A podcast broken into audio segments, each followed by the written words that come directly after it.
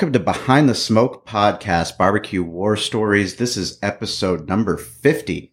We are recording it above, really? above the butcher shop. Why don't This you is tell me really- this shit? It's breaking news. Jesus Christ. You read the notes I send you? what are we going to do at 52? That's a good question. Wow. I didn't think about that. Yeah, it's been one whole year of this podcasting journey. that. Sorry, guys. That's Been uh, boring you guys for a whole year. yeah, we appreciate those people. We actually have some incredible people that have been following us on our podcasting journey, um, all the way up to episode fifty. This is a business and digital marketing podcast for those of you that are tuning in for the first time, uh, as seen through the eyes of barbecue. Uh, Derek over here is owner of Valley Farm Market Butcher Shop, 62 years in business in Spring Valley, and myself and my wife and my nine month old soul, my nine month old son, we own Cali Comfort Barbecue. Uh, Colleen owns the the, owns the barbecue shop? Yeah, he's uh he's he's putting his first shift, his first bar- bartending don't- shift don't tonight. do that to him yet. Don't do it to him. He's a Bulgarian. Let him pick his way. He'll pick his way. Yeah. But uh, the coolest thing about this podcast is it's allowed us to meet new people. It's allowed us to dig deep into things that we care about uh, in life, in business. And one of the biggest things that Derek and I love is learning. And learning only happens if you're willing to put yourself out there. Uh, Corey Wagner has been working for us for almost two years now. And he's our producer. He's our marketing manager. He works here um, as well for for Derek. Does an incredible job. Uh, he's been on this podcasting journey with us, but he introduced us to our special guest today, and that is Curtis Jackson of Jackson Strength. Uh, Curtis is also starting his own podcast, which is very exciting, and we're really excited to have him on. He's also a hunter, and he this guy he actually sent us venison. Dude, great venison. We cooked it up today. I actually did a First uh, first guest that sent us mail ordered uh, mail ordered meats. send a meat man meat. Badass. I'm not mad about it. No. No, I haven't had venison probably in God like four months. So I was pretty excited to get it. We uh, seasoned it up a little bit and threw it on the smoker for just a little bit of time, just to get the heat rising a little bit. Turned on the green egg, got the flame real high, did a reverse sear. Um, turned out good, man. We're we're excited to Turned out have it. incredible. You did a fantastic job. Don't fucking bullshit. Dude, thank you, thank you. limited great. ti- limited time, low and slow venison. Fantastic. Yeah, no, it turned out turned out good. You know, venison's a hard hard thing to cook and to not dry out. So uh, we're happy. But thank you, Curtis, for uh, coming here and, and shooting the shit with us. And uh, we're excited to hear your your story and what it all entails. Absolutely. Really, really stoked to be here. I'm really glad to finally have some smoked venison. Uh, I've never had it that way before. So, and as you know, as being a hunter, being able to share uh, the bounty, Right. you know, that makes it, that's, that's one of the best, best parts about it, We especially talk- with your family and Yeah, we were friends. talking earlier about like the cranberries and stuff and doing that, but it's like you get so excited when I get my freezer full. it's like, hey, come over, come over, come over. I got a bag for you. I got a bag for you. I got this, this, and this. Mm-hmm. Especially if you harvest a moose. I mean, you got, God, you can have like 800 pounds of, of meat sometimes, and Yeah. it's uh, it's amazing to be able to share that and then share the journey of how you got it and why it's it is what it is, and making sure that you know I'm I'm a when we talk about hunting, I make sure that I'm a sustainable hunter. I don't I don't go out besides the damn fucking rabbits outside eating my vegetation. I shoot those fuckers, but um, I try to eat everything that we that we kill. So sharing that journey and you know letting everyone know that it's not just this malicious you know sport. It's actually there's a lot more. It's a very spiritual thing when you can go out there 14 days in Alaska or you know you're in Montana and um, go harvest something. It's uh, pretty exciting. Yeah, I, uh, you know, that's kind of a big passion of mine is to share that spirituality, as you put it. It is very spiritual, and ironically, for for most people, it's hard for them to understand how, as a hunter, and how many hunters are. The vast majority of hunters, we love and respect these animals that we are attempting to kill, and um, to spend uh, a long time in the cold and the snow and the rain, and, and, and most of the time f- fairly shitty conditions Yeah. to get our food. Um, a lot of the smiles in those pictures that people see, that's just like, we just busted our ass to like chase this animal that does not want to be chased, that is sniffing us from hundreds of yards away if the wind is wrong. And it's just this game. And, um, we spend a lot of time observing these animals in their, in their, in their magnificent glory, uh, and their beauty. And then, um, you know, uh, so I, you know, I, I think Steve Rinella made a great argument. Like we, we actually are more intimate with, with these animals than we care to some degree about these animals more than maybe a vegan who's not eating meat because of the, their love of animals. Cause we are actually out there spending a lot of time with them and we do Right. get to know them on a spiritual level, which, which makes the actual kill that much more emotional when you're walking up on a gorgeous animal that you just took its life. And it's like a little bit of, it's a little bit of a mourning and a little bit of a lot of respect and a little bit of mourning. And then it dissipates over time when you do get to this stage when you get to share it with friends and it's a novelty for a lot of people that have never tried it Right. and ultimately putting in front of your family and, and knowing that what they're eating you know Yeah. you harvested and, and did a lot of work to get it's very rewarding Yeah, I know the first time I uh, harvested moose that I was emotional. It was a 14 hour stalk and I couldn't get him away from this cow. And I just stalked him, stalked him. And I ended up traveling eight miles trying to get him. And uh, after I got him, I mean, literally couldn't, couldn't get him. It was, and this isn't smart, but I stayed out all night by myself under a tree in alaska in Alaska. And because I was so far away already, I'm like, well, they're not going to move very much. I should, they should be bed down here soon. I should be able to, to get them in the morning. Um, found them in the morning, got the, the bowl and it was so emotional. I just came over, I was overwhelmed with just like, Yeah. just pure emotion and Sure. to go do it and then to be able to, to quarter it out and do all that and bring it back. And, you know, everyone, th- they're like, where have you been? And we were going to put out a search party for you. And, uh, I'm like, well, here's where I've been, and to be able to share that journey with people, and yeah to sit around the campfire and talk about those things. And um, there's there's nothing I never felt more alive when than when I'm in Alaska doing those things. It's uh it's something that you can kind of decompress, and it's very liberating to in this world that we live in, where it's just everything's just so it's at the tip of your fingers, right? You can Yeah. order something from Amazon, you can do these things, but when you're out there, we have no cell service, we have nothing, and it's just you. And when we're chopping down wood, getting you know food ready, and I mean, it's just the first few days are, are pretty rough, and then all of a sudden, it's just like this. You feel so liberated just be, being out there and sharing that journey. And you know, I, I hope that people that are listening can get out there and, and experience that one time, and I think you'll be hooked. You know, it's not this. uh we're not going out there trying to with machetes and and bombs and trying to blow things away. It's like the respect that we have for those animals. I had a, a shot at a um, a moose that I gauged to be around 74 inches, and it was about 350 yards away. This is two years ago, the same hunt. Um, and uh, it would have been a Boone and Crockett for sure up in Alaska. It was that big. It was just a ginormous animal. And um, I couldn't get him to turn. And I could, I did not want to take a shot and wound him. yeah You're just such a majestic animal. And I think that's important for people to understand too. It's like, I'm not out there. I mean, I could have taken a shot and probably got him, but it was more important for me to let him have the, the life he deserved. Um, that I knew I couldn't drop him right then because had, I just couldn't get a broadside shot on him. So letting him go is probably one of the hardest things to ever do.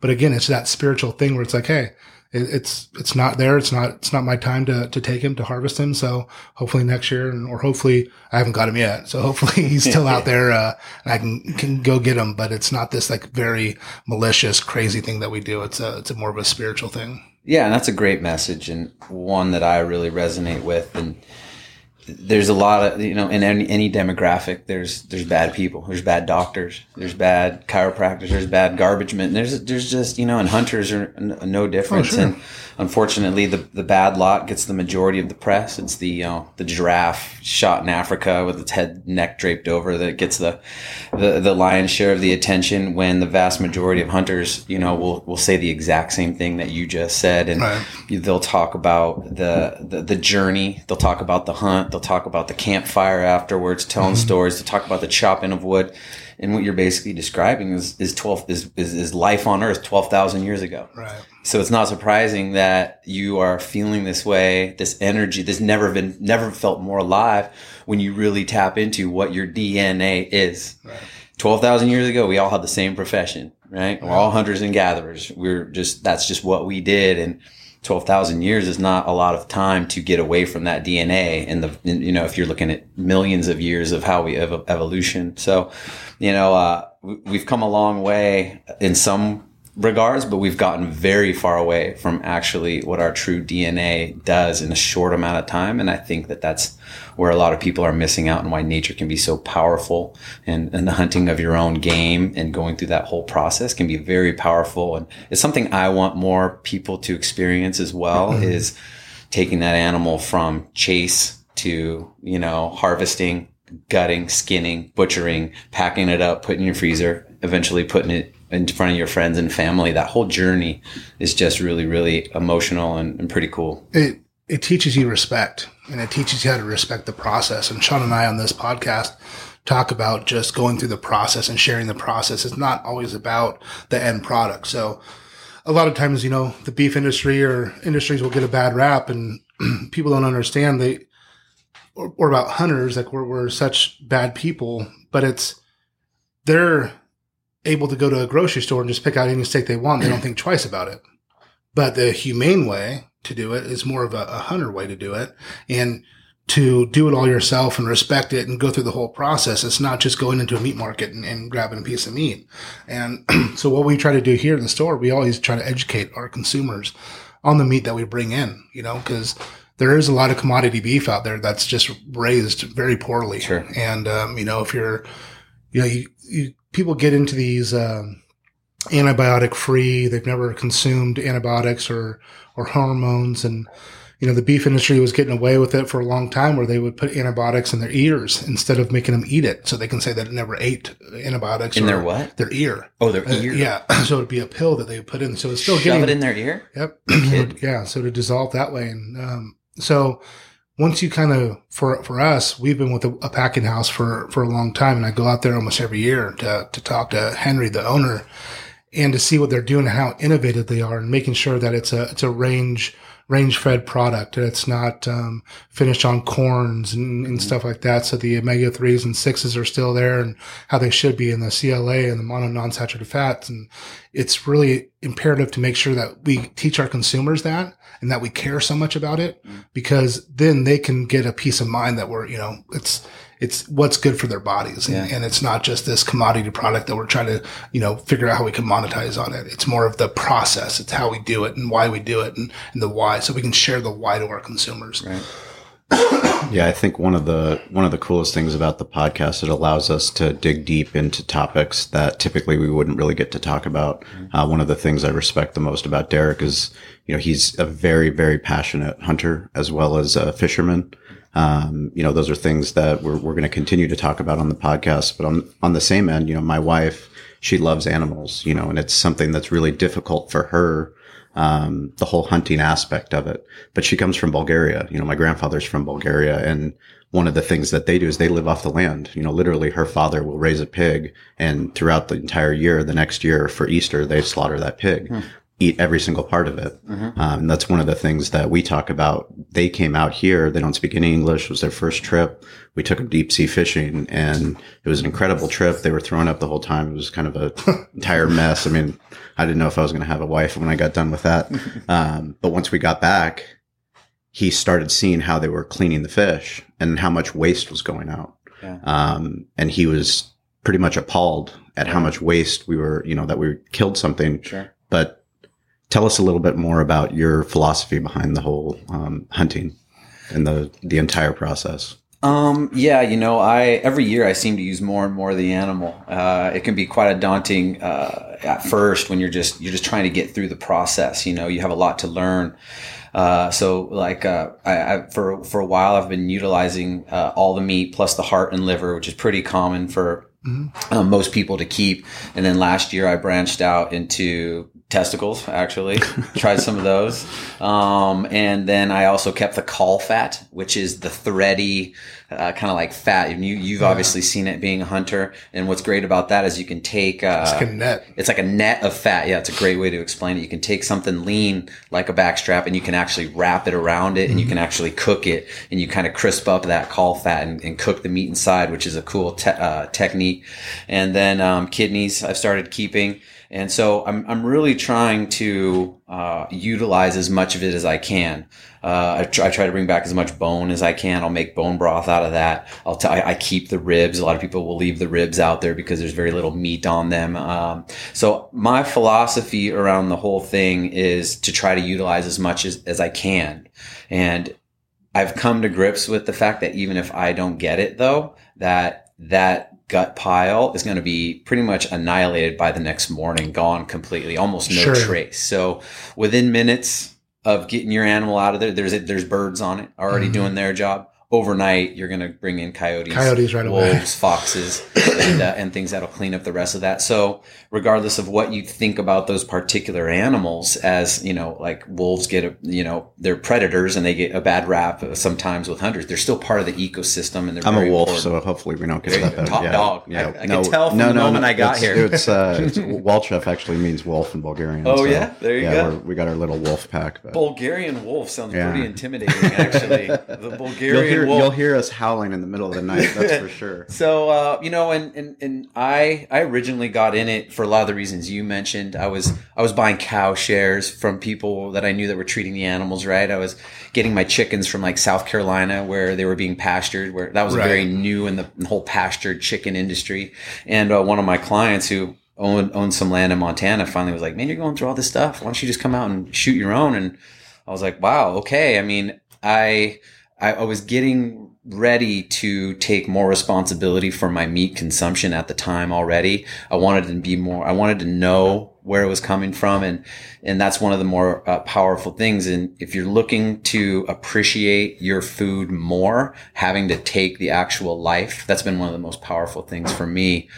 I don't feel like stacking up five to mention that day when I shot five does in one day and throwing those all those animals in the back of my truck like i had a like a sense of like guilt of Right. like am i is this like is this right? Like am i doing the right thing? Like and and that gradually subsides. You know i'll get flashbacks on the drive home. It's a five hour drive home and i'm like you know kind of it's hitting me that i that i just took that many lives especially with does i don't know if you ever shot any any does Yeah. walking up on a female i don't know if you have the same experience is like totally different than walking up on a on a bull elk 100%. or or or or a, or a deer buck, and it's kind of like mono a mono when it's a when it's a when it's a male. Yeah. Walking up on a female, the giver of life, you know that like kind of like almost you almost sense that like sensitive nature. It's just like like sorry girl, like you know. And from that moment on, you are uh, for me personally, I'm just like I'm gonna use as much of this as I can.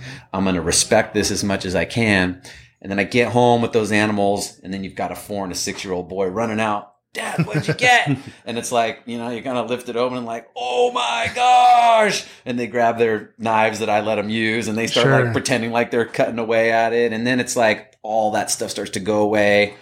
And it's, and then it, kind of comes full circle to, well, yeah, yes, that sucked. That, that amount of killing that I did. Um, now it's all worth it. And, um, it, it, it's, you know, some people I think shy away from emotions and sadness and stuff.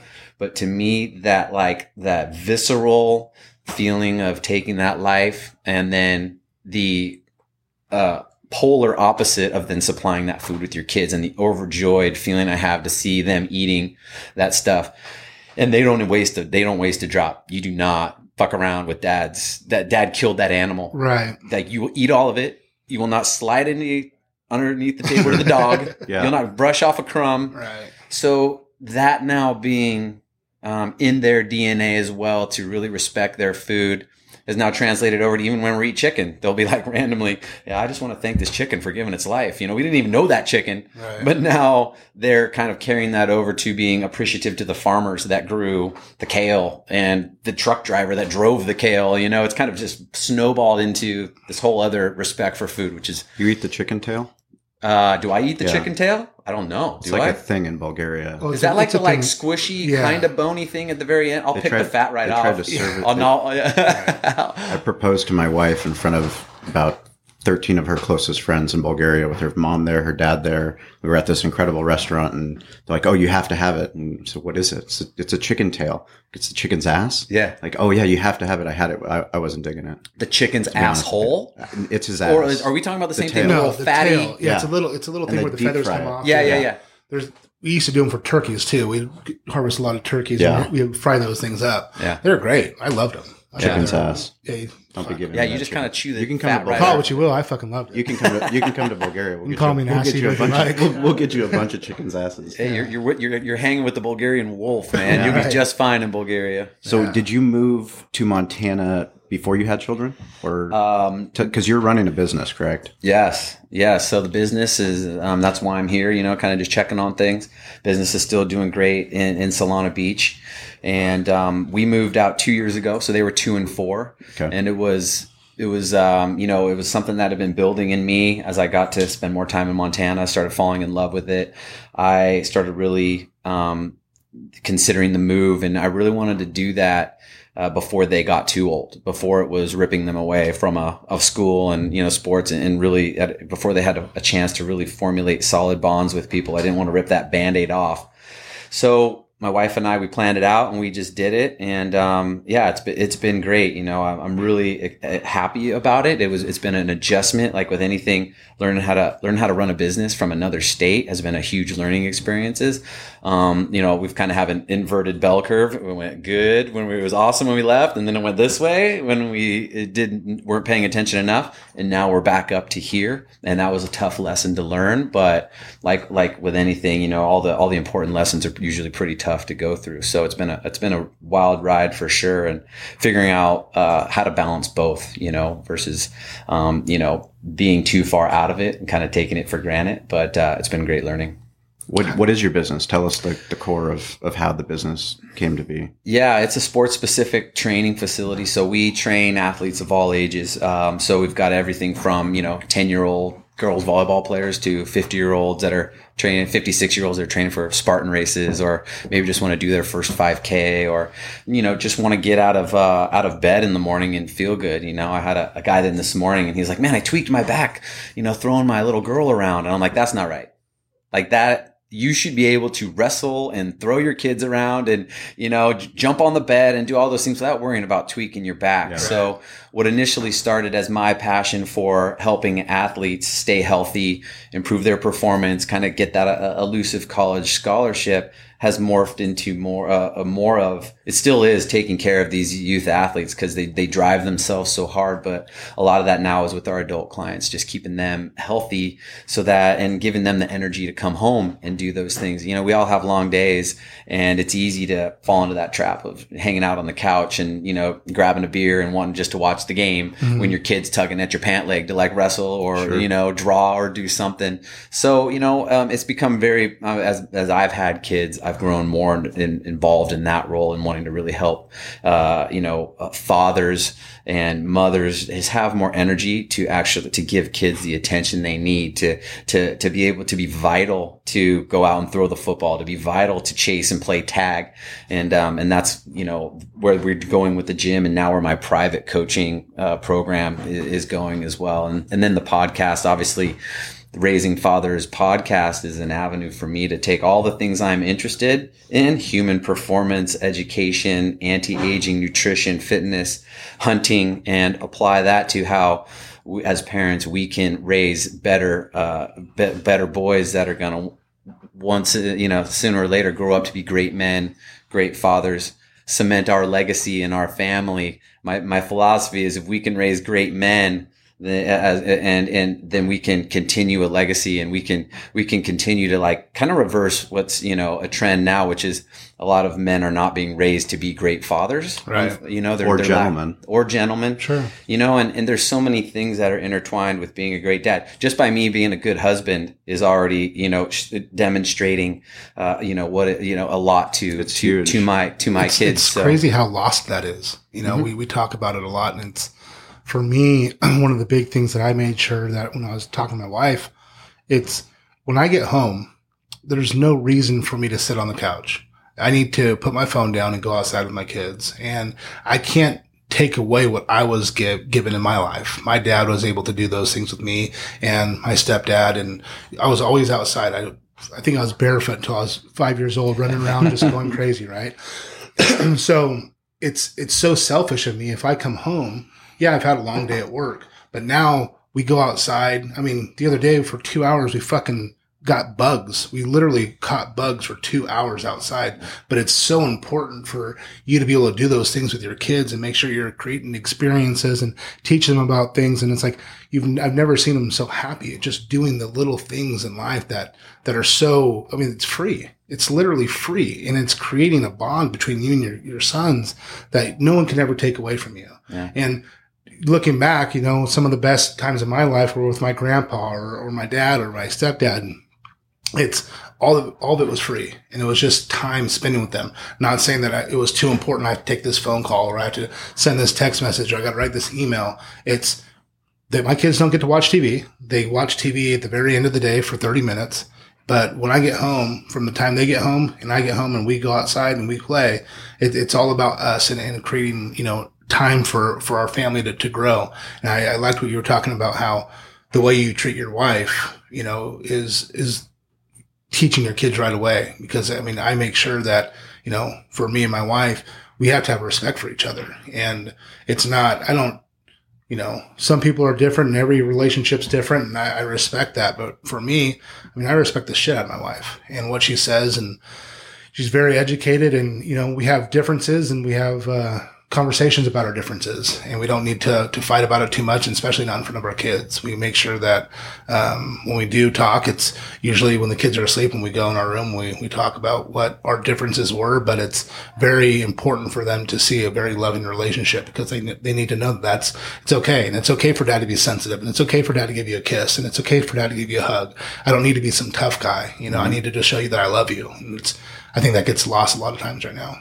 I agree, you know, and I think uh, there's there's the pendulum can swing too far either way. Mm-hmm. You can be too much of a hard ass, and that's not going to work. And you can be too much over a pushover, and that's not going to work either. Right. A phrase that I've always used with when I was coaching Corey and kind of my philosophy why I loved coaching boys. It was like 16, 17, 18 year old boys. right. I was like, are you little shits? I know exactly what's going on here. Yeah. Right. I was a little shit like you. Yeah. Let's go. All right. I'm going to help you guys uh, not go through the same shit I did, right? And my philosophy with with them was, hey, I'm gonna punch you in the face, but I'm gonna yeah. hug you right after. Right. Like that's the balance, you know. And it kind of trans, you know, metaphorical punches in the sure. face and metaphorical hugs, you know. right? um, right? You know, you know? So, and that's kind of the same philosophy that I take to parenting. Like, there's that line where we gotta like, hey, whatever there is no room for disrespecting mom. Right. Like figure it out. Yeah. But then there's that also that that that loving side you mentioned you know, I, I, still kiss my boys on the lips when right. I drop them off for school. I don't know how long that's going to last, right. you know, until it's weird, probably. Right. Um, but you know, I just kind of like showing them that affection. If you're going to be a hard ass and demand respect and uh, and, and demand and high expectations out of them, there's got I think there's got to be that uh, that other side, yeah. and then obviously not letting them get with the way with the disrespect and stuff like yeah, that. It's accountability. You have yeah. to make sure they're held, held accountable. My kid's not going to walk into your house and not say hello and say thank you, please, and thank you. It's never going to fucking happen. You know, we have to be on them to teach them the things we had. But guess what? When I walk in that house, I have to say those things too. And mm-hmm. if I ask my kids for something and I don't say please and thank you, yeah. I'm not setting the example. Now they need to do what I say, but I still need to say, Hey, Dalton, can you please go get this? I still need to use my yeah. manners too. I can't just say, Hey, go get this kid. Yeah. Like it, it, doesn't work that way. And it's, you know, but you're just doing it by example. Yeah. And, and, and I think what I will really want to, you know, one of the kind of the fundamental concepts that uh, keeps me in check is uh, there's a great book called Brain Rules for Baby by John Medina. And there's a quote in there where he says, you know, kids are never going to be great listeners, but they'll always be great imitators, you know, and that just like sticks in my head so much. So I think there's a lot of uh, parents out there that I really want to, you know, empower to, you know, have the video match the audio. A lot of parents are saying, hey, you know, eat your vegetables and, you know, hey, you know, work hard and, you know, at your sport and, you know, you know, do your push-ups and stay in shape and all this stuff. But there's a little bit of a disconnect there because what they're seeing does not match what right. they're hearing. So I think it's just a very important concept for, for, you know, to us to demonstrate a he- healthy relationships and demonstrate respect. You know, it's not good enough to say, Hey, you got to introduce yourself by making eye contact and shaking a hand. And then you're like kind of ignoring people when you walk into a store or you, you Yeah. meet somebody. It's that, so there, I think that develops a major disconnect that's eventually going to be in a, uh, you know, later on in life. Well, fuck you, dad. Like, Yeah. you know, you're not doing that. That's the 14 year old boy, right? Or the 15 year old boy that's kind of tired of it. Um, so I think that um, showing vulnerability, showing uh, love, and, and demonstrating, demonstrating, actually demonstrating what you want that child to be is, is probably the most powerful thing and a, a pretty pretty cool concept. Yeah, I, I applaud you for your journey on and starting the podcast. I mean, like we said, audio is really it, it's huge. I mean, we learn uh, people learn differently. Um, you know, one of the things I heard when I was I'm a new father. I have a nine month old, and I heard that you know my son is going to learn how to love a woman by how I treat my wife, and it was one of the most powerful things that I I, I heard through that entire book because when you think about it, like that really does happen. You know, I never met my father. Uh, when I was six months old, my mother moved back to San Diego so that my grandfather could help raise me. And I've never dealt with my father issue. It's never been an issue for me because I was so blessed to be raised by my grandfather. He was my father. Right. Um, but now that I, every single day with my son, just seeing the impact that I can have on his life by how I treat him, but also how I treat my wife, um, to have people like you going out and being an example by starting a podcast, by going and talking about things that, you know, they don't get discussed. They're not discussed in school. They're, you know, we pick up things throughout life where, you know, my grandmother, she was Japanese and she taught me manners. She's the one that taught me how to open the door. She's the one that taught me to write the thank you letter. She's the one that taught me all those things. But if you don't talk about it, where's it going to come up? You know, Derek and I became as close as we are because of sports, because of coaching. It was something that we wanted to raise money for local youth sports for people that were underprivileged that couldn't get out there because we know how we bonded.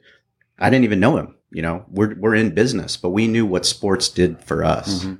What has sports done for you and how you've modeled your business? Oh, that's a good question. You know, I think sports for me, I was so banged up, like two knee surgeries. Uh, part of the reason why I'm doing this carnivore diet thing I am right now is I mean to try and get rid of some of the arthritis that I've kind of put up with for a long time. And, uh, but I think, you know, sports teaches you to embrace the suck, you know, and I think that there's a misconception, uh, with a lot of people that maybe didn't do high level athletics, you know, that, that athletes are always like stoked to go to practice. They're always stoked to get in the weight room. They're like, like it's kind of this, and deep down, a lot of athletes are really, you know, they're doing a lot of shit that they don't want to do, you know, and, and certainly there's a lot of sports where guys, guys are just riding along on talent and they don't have to put in a lot of extra work. Freaks of nature, you know, that can just get to the high level. But, you know, the vast majority of guys are doing a lot of stuff. They're waking up early. They're going, they're, they're putting in many, many hours a day to hone their craft. And I think just, um, you know, in business, you're going to have to embrace the suck. You know, you don't have a steady paycheck. You can't count on that same number every single month. You're, you're, you're for a large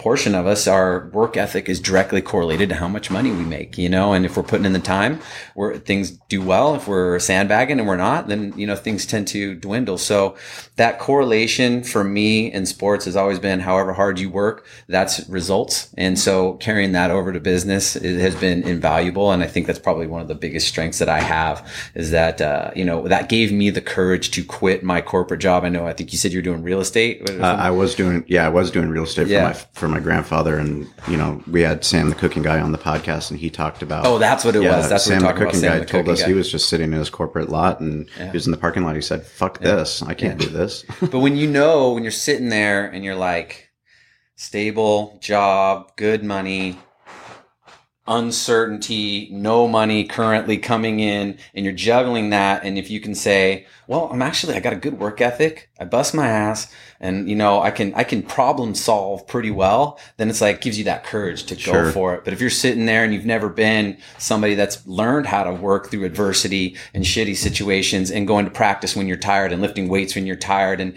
getting home at 8.30 and you still got five hours of homework in front of you Corey, you can attest to all of this stuff.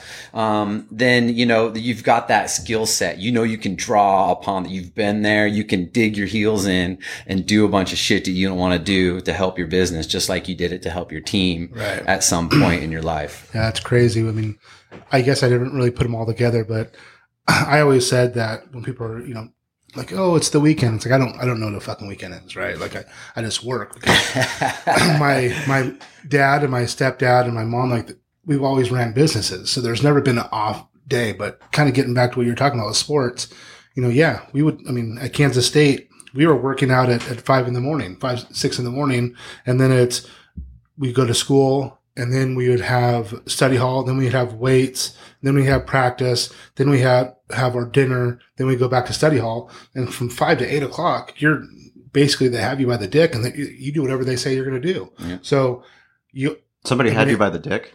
well yeah I mean, yeah, it was, uh, it was, it was, it was, uh, I, I wasn't tamed easily. I'll say that. But, um, you know, they just, you learn, you know, so much from those times and you learn, it's like, I, I guess I just never really put it together, but it's those long days, why they they're, I'm not going to say they're easy for me, but it's like, why I just don't care. Cause it's fucking all I really know. Yeah. It's just you grind, you know, Yeah. we, we tease about it, but it's like, I don't, I don't stop when I'm tired. I stop when I'm finished. Sure. You know, it's just what, what happens. And that's, uh, in business. And I think that's why Sean and I get so, get along so well because, you know, we'll be the first ones in and then all of a sudden everyone's gone and it's just us two again. We're like, oh shit, like here we are. And It's just, we just continue to go and it's, it's a positive thing and it's positive for your kids to see that. And, but, uh, let's, uh, let's touch a little bit on something you mentioned, uh, your carnivore diet.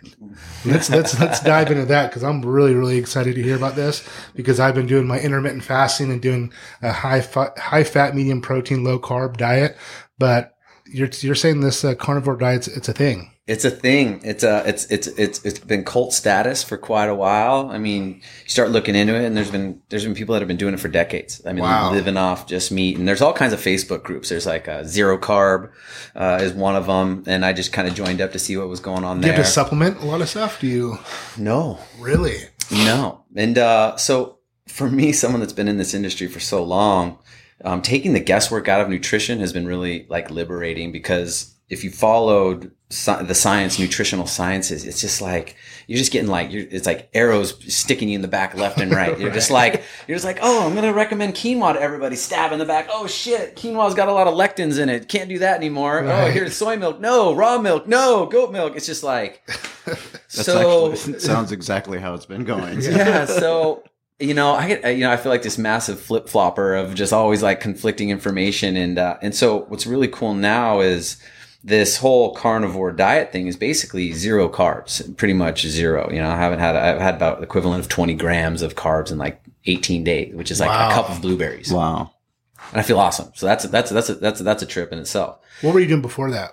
Uh, I was messing with keto, Okay, and so you were um, doing low carb then. Now you went to no carb. now I went to no carb. It was a pretty, and, and I feel much better on this than I did on keto. I, I always felt like I wanted more protein on keto, which Right. is, you know, about keto is like low to moderate. So a lot of low to moderate protein. So It's a counterintuitive to the ketogenic. yeah, yeah, yeah, because, uh, you know, the whole gluconeogenesis thing, you don't want to eat too much protein that will convert over to sugars in your body and stuff like that. But the carnivore diet's just like, don't worry about anything. Just eat meat and, you know, you're going to be, and, and that eat meat, their, their motto is eat meat when hungry, drink water when thirsty. Like, and that's basically the gist of it. Now I supplement. I do, uh, I do some eggs. I do some bacon. I do, uh, I do uh, a little bit of coffee. I do some teas sometimes. I, I still have caffeine, uh, but I'm, I'm all dairies out. I haven't had a vegetable in, in 18 days. You know, I haven't had a fruit in, in just as long. Um, so the whole basis of it is that, you know, if there's one thing that humans have evolved to digest and extract nutrients from, it's meat. You know, um, if, if you're any European ancestry, you probably had nine months of nothing growing, a short season of berries, but you were primarily living off of, uh, you know, animals. And, Right. and, uh, even as early as, um, I was just reading, um, Stephen Rinella's American Buffalo book. Fucking love him, dude. He's great, and he's talking about how you know when when white uh, Europeans came to you know tried to civilize Indians, they tried to teach them agriculture, And, you know, the Indians were basically like double FUs. Like, we got the buffalo. Like, we don't need you or your corn Right. Right. or your, your, those things that taste funny, like, and they keep coming out in our shit, you know? Like, we're used to like Yeah. eating just buffalo. It's got everything we need. And we start thinking about how many babies were conceived off of only buffalo meat and how many, it's just kind of like, I just started thinking, I'm like, I'm just going to give this a shot because I'm in, in tune with my body. I have this arthritis stuff. And I think anybody with a chronic condition will be very in tune with, is that chronic condition getting better or is it mm-hmm. getting worse? So I started out as an experiment was blown away about my how fast I was recovering from workouts. I was like the dude that would be sore like two weeks later from a heavy squat workout. Right. And now I can literally feel it going away during the second day, like literally as I'm going on the day. How's your energy level? Energy's fine, you know, actually more cognitive energy, I would say. Wow. Um, sometimes I struggle with a double day of a hard workout in the morning and then jujitsu hour and a half. I'll get tired, but I, I'm pretty sure I'd get tired from that anyways, Right. you know? Yeah. Um, so it started out as a little experiment. There's a guy named Shawn Baker. He's a former, or he's he's an orthopedic surgeon. He actually actually had his license revoked, but um, he's still working on getting that back. But he's kind of making the rounds, and he's a fan. Uh, he's a, he's kind of the face of the whole thing. He's doing a lot of podcasts, and he's just starting to make sense to me. And then you know when I start thinking about it, and I could go into the store now, and I just like bypass all of the confusing shit on the show store shelves, and I'm like, you know, like we're the first probably people in our ancestral history to ever try quinoa, you know, but we're supposed to believe this is like a healthy food for our body, even though it's like, what the hell is this shit? We've never been exposed to it in our life. So coming from that DNA perspective of what is our DNA designed to eat and, you know, eating more of that. And then what is our DNA never seen before and probably not designed to eat and getting rid of that. So I'm seeing my inflammation levels like, cause I get it at thumb, elbow, shoulders, knees. Like it's not like, oh, I have one bad knee and that's what hurts. It's kind of like when you start to feel it in your like, you know, pinky finger, you know, you start to know that, you know, it's more systemic than that. So, uh, my congestion, breathing much better. I'm sleeping great. Uh, just overall better. I'm recovering great from workouts. And today was the actual only piece of objective evidence that this is doing good because I last tested my body fat about three months ago and it was 10.2%. And then I uh, measured it yesterday in the same machine at my gym and it was 8.7 and I put on a couple pounds of muscle. And I've noticed I've just gotten stronger Mhm. and uh, I've Feel actually better. 41 years old and I'm starting to put on muscle from doing the same activities that I was before. So Right. a lot of things are stacking up to be, you know, pretty beneficial for me. My goal is to, I mean, I'm eating maybe six or seven things right now. I'm having like coffee, tea, ghee, and then meat. Um, that's pretty much shoot. That's pretty much it. if you if you lump meat all in one category. I'm Mhm. doing shrimp and cod and all kinds of things. But Are you saying? Are you doing more light meat? Or are you doing red meat? What's What's your uh, daily intake? Yeah, so as a hunter, you know, I, I I loaded up my plate one day with just a bunch of venison, and I Mhm. made myself sick because it's so lean. Like Right. you don't have that mechanism to like, hey, dude, stop eating that fat. Whereas like if I sit down with a ribeye, you know, when you eat too much prime rib or ribeye, you start to like look at that huge chunk of fat, and you're like, all right, dude, that's Yeah. like enough. But with the lean meat, I just kept going, made myself sick. So I've learned to mix the the lean meat with ghee, um, which is basically butter with all the proteins removed, and uh, so that's an awesome. That's just like that's just like eating you know meat covered in butter. Right. So that satiates me really good. So I'm doing you know I'll, I'll, lots of bacon. I'll do duck eggs because uh, through this whole experiment, I'm starting to realize which foods trigger pain in my knees and congestion. So I didn't have eggs for like a week and then they sounded really good. So I had like three eggs, immediate congestion. My Is knee pain, right? my knee pain woke me up that night. What kind of eggs? These were chicken eggs, Okay. but duck eggs. Pasteurized. What, what is it? These were just pastured chicken pastured. eggs. Yeah, yeah, yeah. And uh, but then duck eggs do not. So it's been a really cool tool to eliminate a lot of foods. It's easy actually to do. Your cravings go away. It's it's kind of a trip, man. It's uh because I've done a lot of diets in the past, but I've never felt like I had good willpower over wanting to eat the ice cream in the fridge. You know, Yeah. that's and this is the first time where I'm like watching my kids eat ice cream. I'm watching them eat chocolate, and they're going, and I'm just like, yeah, it looks good, but I, you know, I kind of want to stick with this and see how good I can feel. Then I'll start adding back in stuff one at a time. So the true power in this, I really feel like, is as an elimination diet to really find out what my body responds well to. That's incredibly smart. I mean, I'm actually going to think about doing it. Just really kind of being hyper focused on what you're putting into your body and what triggers certain mm-hmm. things. Mm-hmm. And like I said, I've lost about 70 pounds now. I'm going for about 70 more, but I've never been so in tune with what, what's going on in my body, what I'm putting in and, you know, figuring out your gut microbiome. And I never realized how, how important it is to have good gut health and, uh, to make sure you're, you're breaking everything down the right way. And, you know, I'm, I'm finding out little things that are really, really, uh, my body's a lot more sensitive to than I understood, you know. So it's uh will be good for me to maybe do that. Well, there's all kinds of like gut protocols. Mhm. Uh, you know, you can use like uh, oregano extract. You can use uh, certain probiotics that are designed to go in and kill the bad bacteria, but leave the good bacteria. You can take, you know, stuff that's supposed to feed the good bacteria, you know, so they can overrun the bad bacteria.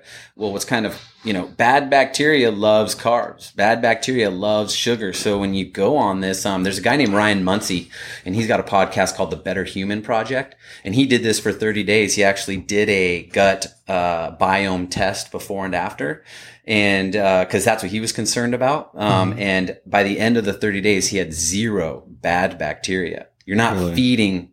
You're not feeding those bad Those bacteria carbs and sugars. Wow. those carbs like. and sugars. So talk about making something uh, like really, really complicated to like these protocols of putting questionable substances in your body to kill stuff. Mhm. Now you're just doing meat and you just essentially starving them out, which is a pretty, you know, and this is all anecdotal evidence at this point. It's all Sure, testimonials and people talking about it. So, you know, there's no hardcore studies on it. But at this point, I'm a little jaded on the studies and the research when you've got multiple hands, you know, funding these studies say there's hands and back pockets all over the place. it's I mean, it's it's um the you know paying attention to studies you know where this substance did this to a cell in a dish and that gets like blown out of proportion all of a sudden that supplements the hottest thing it's Right. it's it's just lots of so many twists and Well, turns and the just really best, simplifies the best stuff part about the internet is it's eliminated that middleman. so now, no matter what your niche is, you can research yourself. yeah Like you can really find a podcast about Yeah. something that you're passionate about, and you don't have to rely on an industry standard or some sort of media publication. You can just go and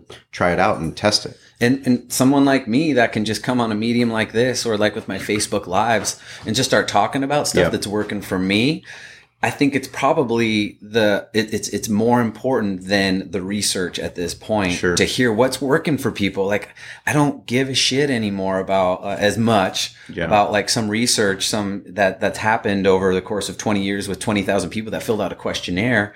What like I want to hear about is the people that are all getting uh, symptoms of arthritis. They're disappearing. That's getting rid of their eczema and getting rid of their psoriasis and getting rid of all these chronic conditions. That these are real people that have no money to make. I'm not making any money for today Sure. talking about it. I'm just talking about something that works for me. If people really get together and, you know, the, the bigwigs in the nutrition that are the, the, the influences in the nutrition industry start making a bigger deal over what's working for people versus what the research is telling us, I think we'll actually start to like make some headway on what is the ultimate diet for human Yeah. beings. You know, we I don't, we don't want it to get to the point where it's a tragedy. You know, to tell us about your wife. I, I heard about her story with the with diabetes with Yeah. her father. Sure, sure. Uh, my grandfather had diabetes, and those are things that, as I age and now that I'm a father, I need to start taking care of myself. And Yeah. a compliment to Derek, you know, he's committed to his program and watching him eat well and work out. You know, it's inspirational Yeah. because I've watched it happen. I mean, literally, I go back through our pod, just literally in the last year, going through our podcast with pictures, and I mean, he's he's disappearing as a man, but he's getting stronger. Yeah. you know, he's getting stronger, and he's inspirational to me. yeah. Yeah. Tell us about the, uh, the Yeah, so you know, this is obviously very big, you know, motivator in our family, especially for my wife. You know, you know, the, and the diabetes thing, and you know, for her reflecting now, you know, she she really looks back and she she would have done anything to have a father that was vital and worked out and you know ate well and took care of himself, and um, you know, it just really drives home the impact that our, our actions have, you know, as, as parents, because his actions were, you know, that of not exercising, not taking care of himself. He died way too young from complications from diabetes. And, um, you know, so it's really been something for us to, you know, I think it's important to find the lessons in every situation. And, and that lesson is that, you know, we are telling our kids what to do and we are influencing them with every single action we make. And you brought up if you don't you know, if you don't say please and you, you know, you gotta, we gotta treat them how, how we, you know, we gotta demonstrate the behavior for them to really, really pick it up. Right. And so, um, you know, fortunately, Crystal was just a spazzy kid that needed to burn off energy and just, she, she was going to do athletics no matter what, you know, she, so she, she was very driven to do that. Um, but looking back, you know, I think if she, there was one thing that she really, really wished it would, it would be that her, her dad took care, better care of himself. And so, um, it's pretty powerful. You know, it keeps you, keeps you on the on the straight and narrow a little bit more um, when you you realize that um, you know that uh, that impact that you could eventually have on your kids uh, later on in life just by simply how you're how you're living your life. So um, we're fortunate that uh, that we have been very health conscious. Um, my parents where like I was the ki- I was the kid that like would get so much shit from my friends because I would call them, I'd be like drunk and not want to go home. Be like, "Hey, I'm gonna spend the night over at Kevin's house," and they'd be like, "Nope, come home and take your vitamins." I'm like, "Oh, my vitamins," and they'd be like, "Jackson, you gotta go home and take your vitamins again." I was like, oh, "That's like the worst." And then uh, you know, I think those habits, like eventually I went to college and I partied and I did all the wrong things. And, but eventually I came back to that, you know, that was something that was instilled in me to at least take my vitamins. And we always had a salad and, you know, so, you know, um, so I think just, just drawing upon our, uh, experiences as kids, um, we can help to really kind of make, you know, improve on what we did, what our parents did. You know, they did the best they knew how. We're doing the best we know how. And hopefully we can foster a system where we just are constantly, you know, preaching, let's all just keep getting better and being able to admit when you're wrong is a big part of that as a parent. You know, I think that's very important too.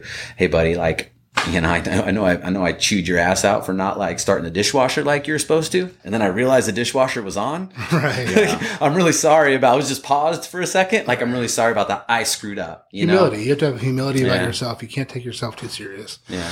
we talk about it with my wife all the time. It, it's it's you know you have to have to do those things because you're you're really instilling it in your kid to let you know it's okay to say you're sorry when you're when you're wrong, and it's okay to accept you know responsibility for those things. And again, it just goes back to if they see you doing it and taking ownership of who you are, they're going to own who they are too. You know, we uh we have to make sure that we're we're definitely that you know person that they they see doing it day in and day out because that's they're they're around us all the time. Yeah. You know? Yeah, Do your kids get to see you uh, harvest everything, all the the animals, and Well, my son sat with me in the last deer that I shot of last season, my Oh, six really? year old. So he came with me. Um, man, he, he runs hot. So he was like warmer than I was. He was just like hanging out. It was eight, like 18 degrees. I'm freezing my ass off. what were you th- what were you shooting? Uh, just white t- doe tags, you know, How white tail. Uh, oh, 30 out six. Well, that's a big gun. Yeah, for- yeah, yeah. So that's kind of I'm under the philosophy. I know there's a lot of hunters out there that love to have their like 243 for their you know small deer, and then their 300 you know for for bigger elk short and mags stuff, and, short yeah, mags. And yeah. I'm more under the philosophy. I have one gun.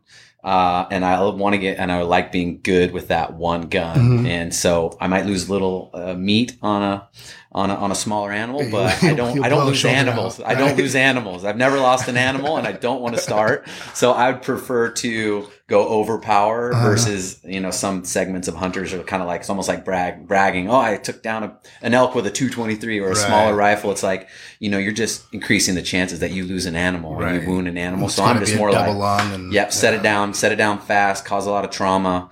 It's over quick. Um, and that's a much better feeling than watching an animal limp around or having to chase a blood trail for a long time and knowing something's out there suffering. Yeah, we did that with uh, my hunting partner. I had to make him get a 338 for the moose, and it's Mm-hmm. like he's so underpowered, and he didn't care. And I'm like, you got to care. You got to care, and you got to for for multiple reasons. But you know, you don't want to wound the animal and have him walking around with a bum shoulder, or you you want to be able to take him out and take him out quick. And just the more humane way to to get it done. It's you don't want him to be sitting there suffering. So um, he's a smaller guy, so him shooting the 338 is pretty exciting to watch. I, I, I get a pretty uh pretty good chuckle out of it. But he's like- Broken shoulder. He's like, I had, I had to sight this in. I got a new turret, and I was fucking.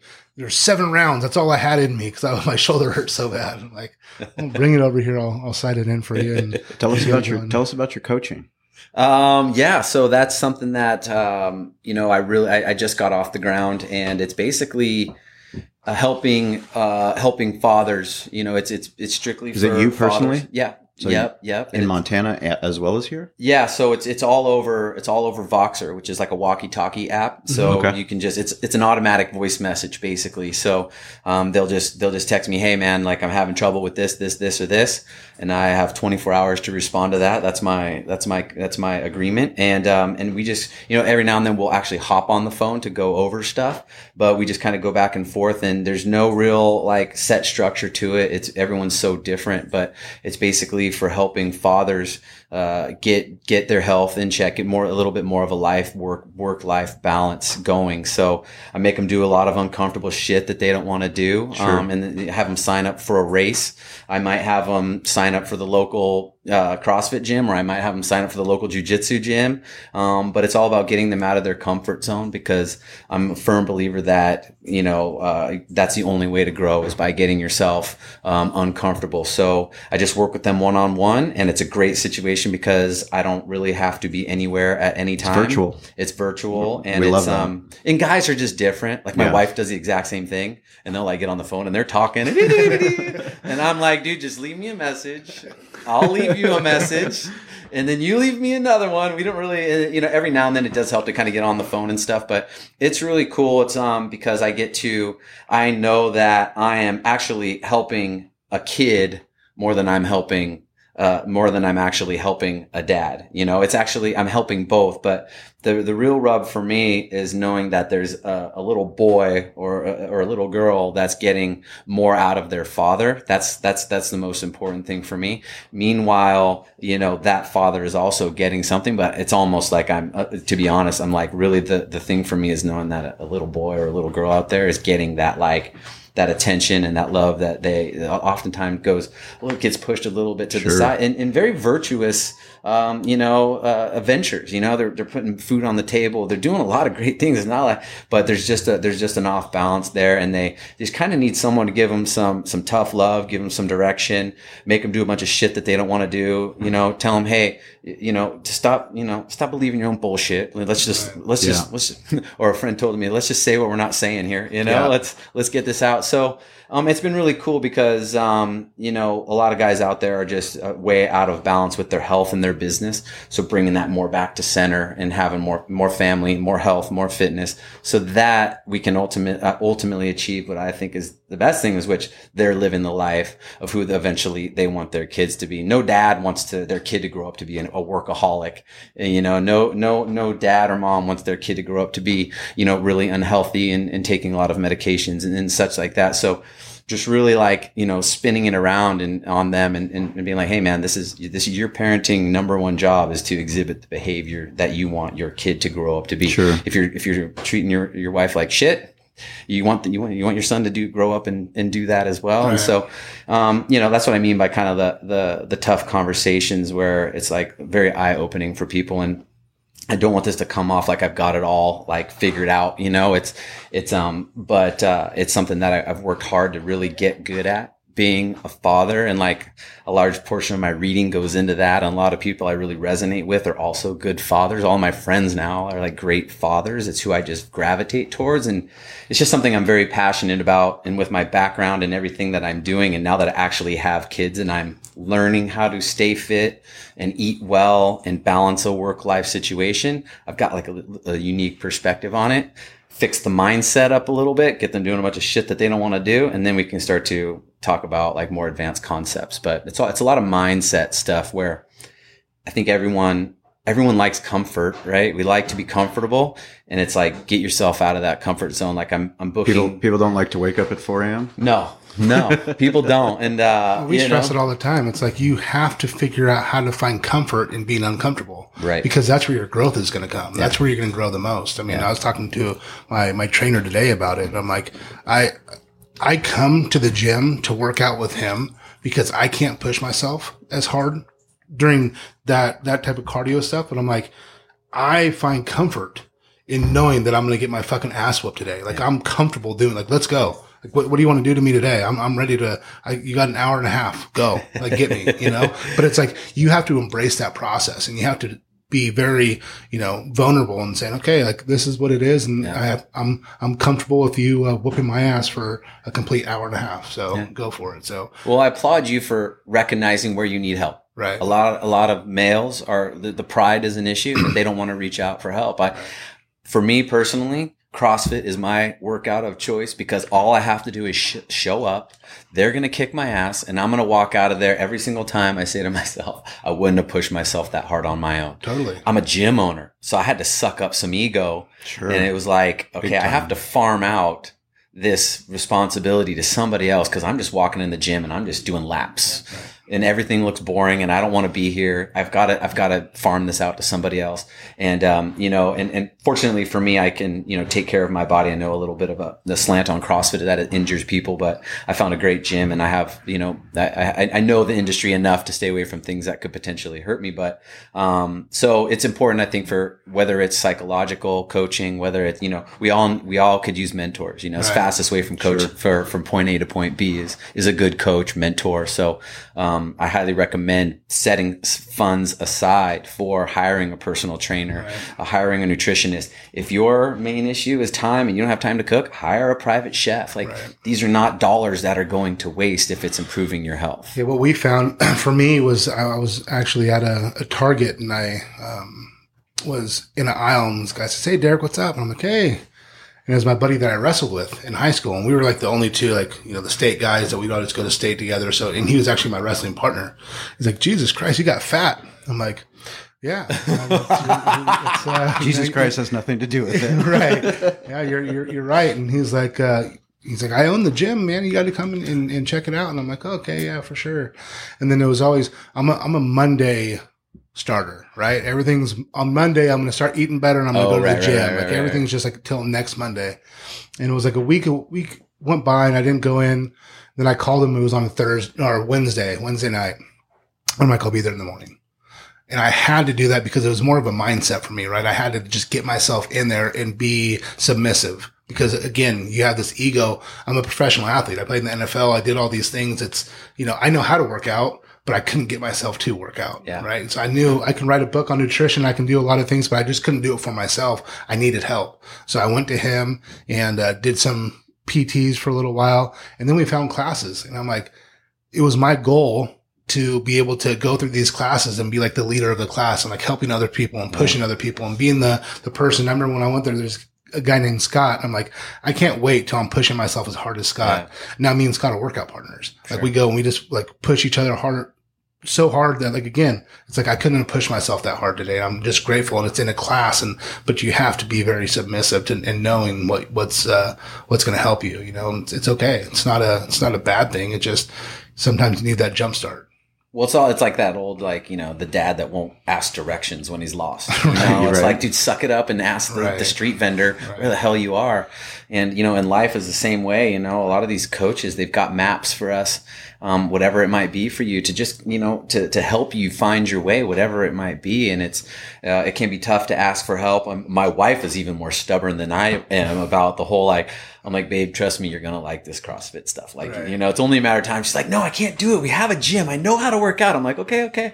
Eventually, of course, she tried it and she likes it because it's a little bit competitive. It's good for athletes that kind of like thrive off of a community. And when you, you know, you're constantly encouraging your teammates through sports and it's very similar. And, you know, there's, and I'm not, you know, plugging CrossFit by any means. Uh, you know, everyone's got to do what's good for them, but there's a lot of, lots of, you know, group, you know, community, uh, group, group exercising. I think that community thing is huge It's for the a lot of accountability side. You know, like Accountability. that, that's my Yeah. biggest problem is I'm not, I'm, I put myself at the end and I need to put myself at the front. Sure. And if I was accountable to a group of people, then I would probably do a better job working out. Yeah. See, you got to come start working out with me. I do. I tell you I all the honestly, time. I do. Come with me. Come with. Well, well, we all, you know, you, you you hire out, you hire out your weaknesses at the, at the, at the store here, you know, you got to hire out your weaknesses You in life too. You know, You if have you to. know that you're struggling to, to motivate to go to actually get a decent workout at the gym, hire a trainer, Uh, go to a, go to a, a, a group class. You know, there's lots of them now, whether it's spin class Or hire you and you can yell at me through, That's through, right. through the app. What, what's, what's the app? Voxer, Voxer. Voxer. V O X E R. So people can, we're, they go on to Jackson Strength to sign up or, or how, Yeah. how do they get Yeah, get so they, they can reach me through jacksonstrength.com. We have a contact form on, on there. Mhm. And then um, my personal website is still under construction. So, but you can also always, Instagram is a great place. You can instant message me, Curtis R. Jackson.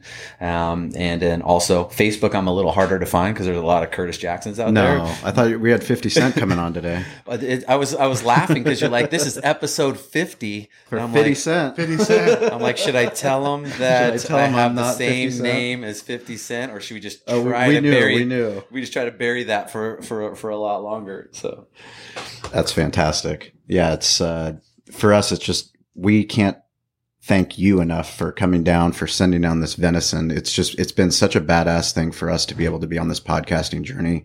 For you to do what you're about to do, which is start spreading the podcast, um, raising fathers. It's something that Derek and I are really excited because the world is a smaller place with audio and we've had people that have listened to this show. I can't believe that it's actually happening, but Mhm. all over the world and Australia and Canada and Philadelphia and they've interacted with us because they want to build their barbecue business or, you know, something we said or somehow they found us on the internet. And it really doesn't matter. We encourage people that to start understanding that social media it's not subjective. You know, people have perceptions of what Facebook is or what Instagram is or what Twitter is.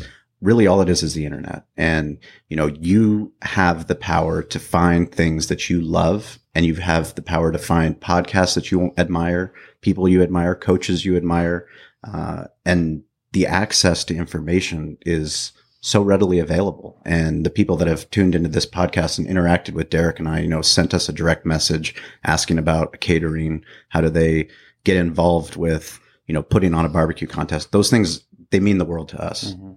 And, you know, for us, Derek, uh, you know, we, we started this journey 10, 10 years ago almost. And to think that we're sitting here, you know, having a conversation behind the smoke, um, with somebody that we admire that, you know, I did a deep dive before you came, but now I consider you a brother. You Yeah. know, I consider if I'm in Montana, you better, you better believe I'm going to find you. I don't have a choice. Like if you come all the way to Montana, like I have to accept you. You know, Montana, a five hour drive is like nothing. You know, but um, I I mean, you know, I think, and you mentioned there's an automatic connection when you're uh, with pe- like-minded people. Uh, your emphasis on, on family and taking accountability as a father, and listening to some of your guys' podcasts and hearing you talk about collaboration versus competition in business.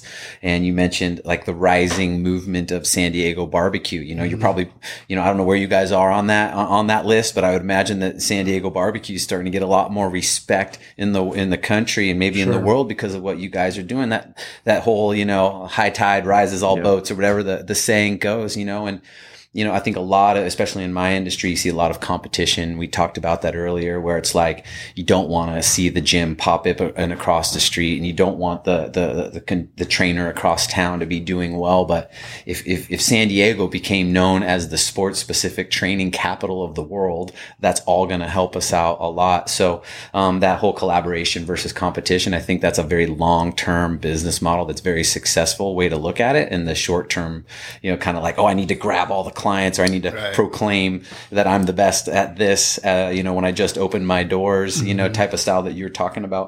Um, you know, so I just really want to, I admire you guys for that and, and, and, and recognize and, and your community as a whole. I just thought it's so cool that at these barbecue competitions that, you know, somebody going to the finals doesn't have a pork shoulder and the guy he's competing within the finals has an extra one. It's like, Yeah. here, dude, Right. you know, here's, here's a tool that you need to fix your barbecue, whatever it is. It's just that, that stuff really, really, I think if there was more of that, if there was like, if that competition or that collaboration was in every industry, I think uh, as a whole, the, the world would be a much better place. So I applaud you guys Thank for you being, very being, being a part of that. Yeah, I mean, it means the world to us. We have, you know, Hanis, he is this industry icon in San Diego, Carnita Snack Shack. And just recently they announced that they're opening up a barbecue restaurant in San Carlos, which is East County, right in our hood. And Derek and I can't be happier to have him out here because of his knowledge um, and what he's been able to do for Heck San yeah. Diego restaurants. And he's going to come on the podcast and share his story. Yeah. You know, and for us, we would without the podcast we wouldn't have the time to sit down with somebody like that that we respect and really just